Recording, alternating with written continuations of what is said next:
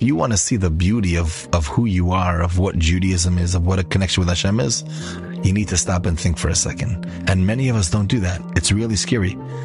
And this is not an exaggeration. Many of us never think. We're just, we're always going. We're always going with all stupidity. Maybe 1% is not stupidity. Maybe, but 99% or 95% if your math is not so good, right?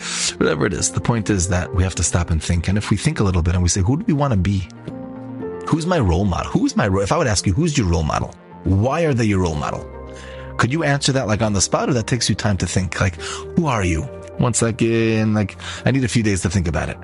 Where are you going in life? Well, one second. Let me, um, can you ask me a different question? No comment, you know? If we think a little bit, I think we'll, we'll all grow a lot of bit. So, so that's the job. That's the job, Mitzvah, for this week. Let's try to dedicate five minutes, four, two minutes. Yeah. Can you do two minutes? 20 seconds, 20 seconds. Try to do two minutes, five minutes. Just think a little bit. Who am I? Where am I going? What's my connection with Hashem? Let's figure this out. And then take it a Ramchal, take it a Mizrashim, and start going through Perek Aleph, Perek Beis, Perek Gimel. Your life will change. Your life will change. Rabbi said, let's all do this and let's show Pharaoh and the Yetzer Hara that Klal Yisrael is a nation that we're going to do this. We're going to fight. We're going to go against you.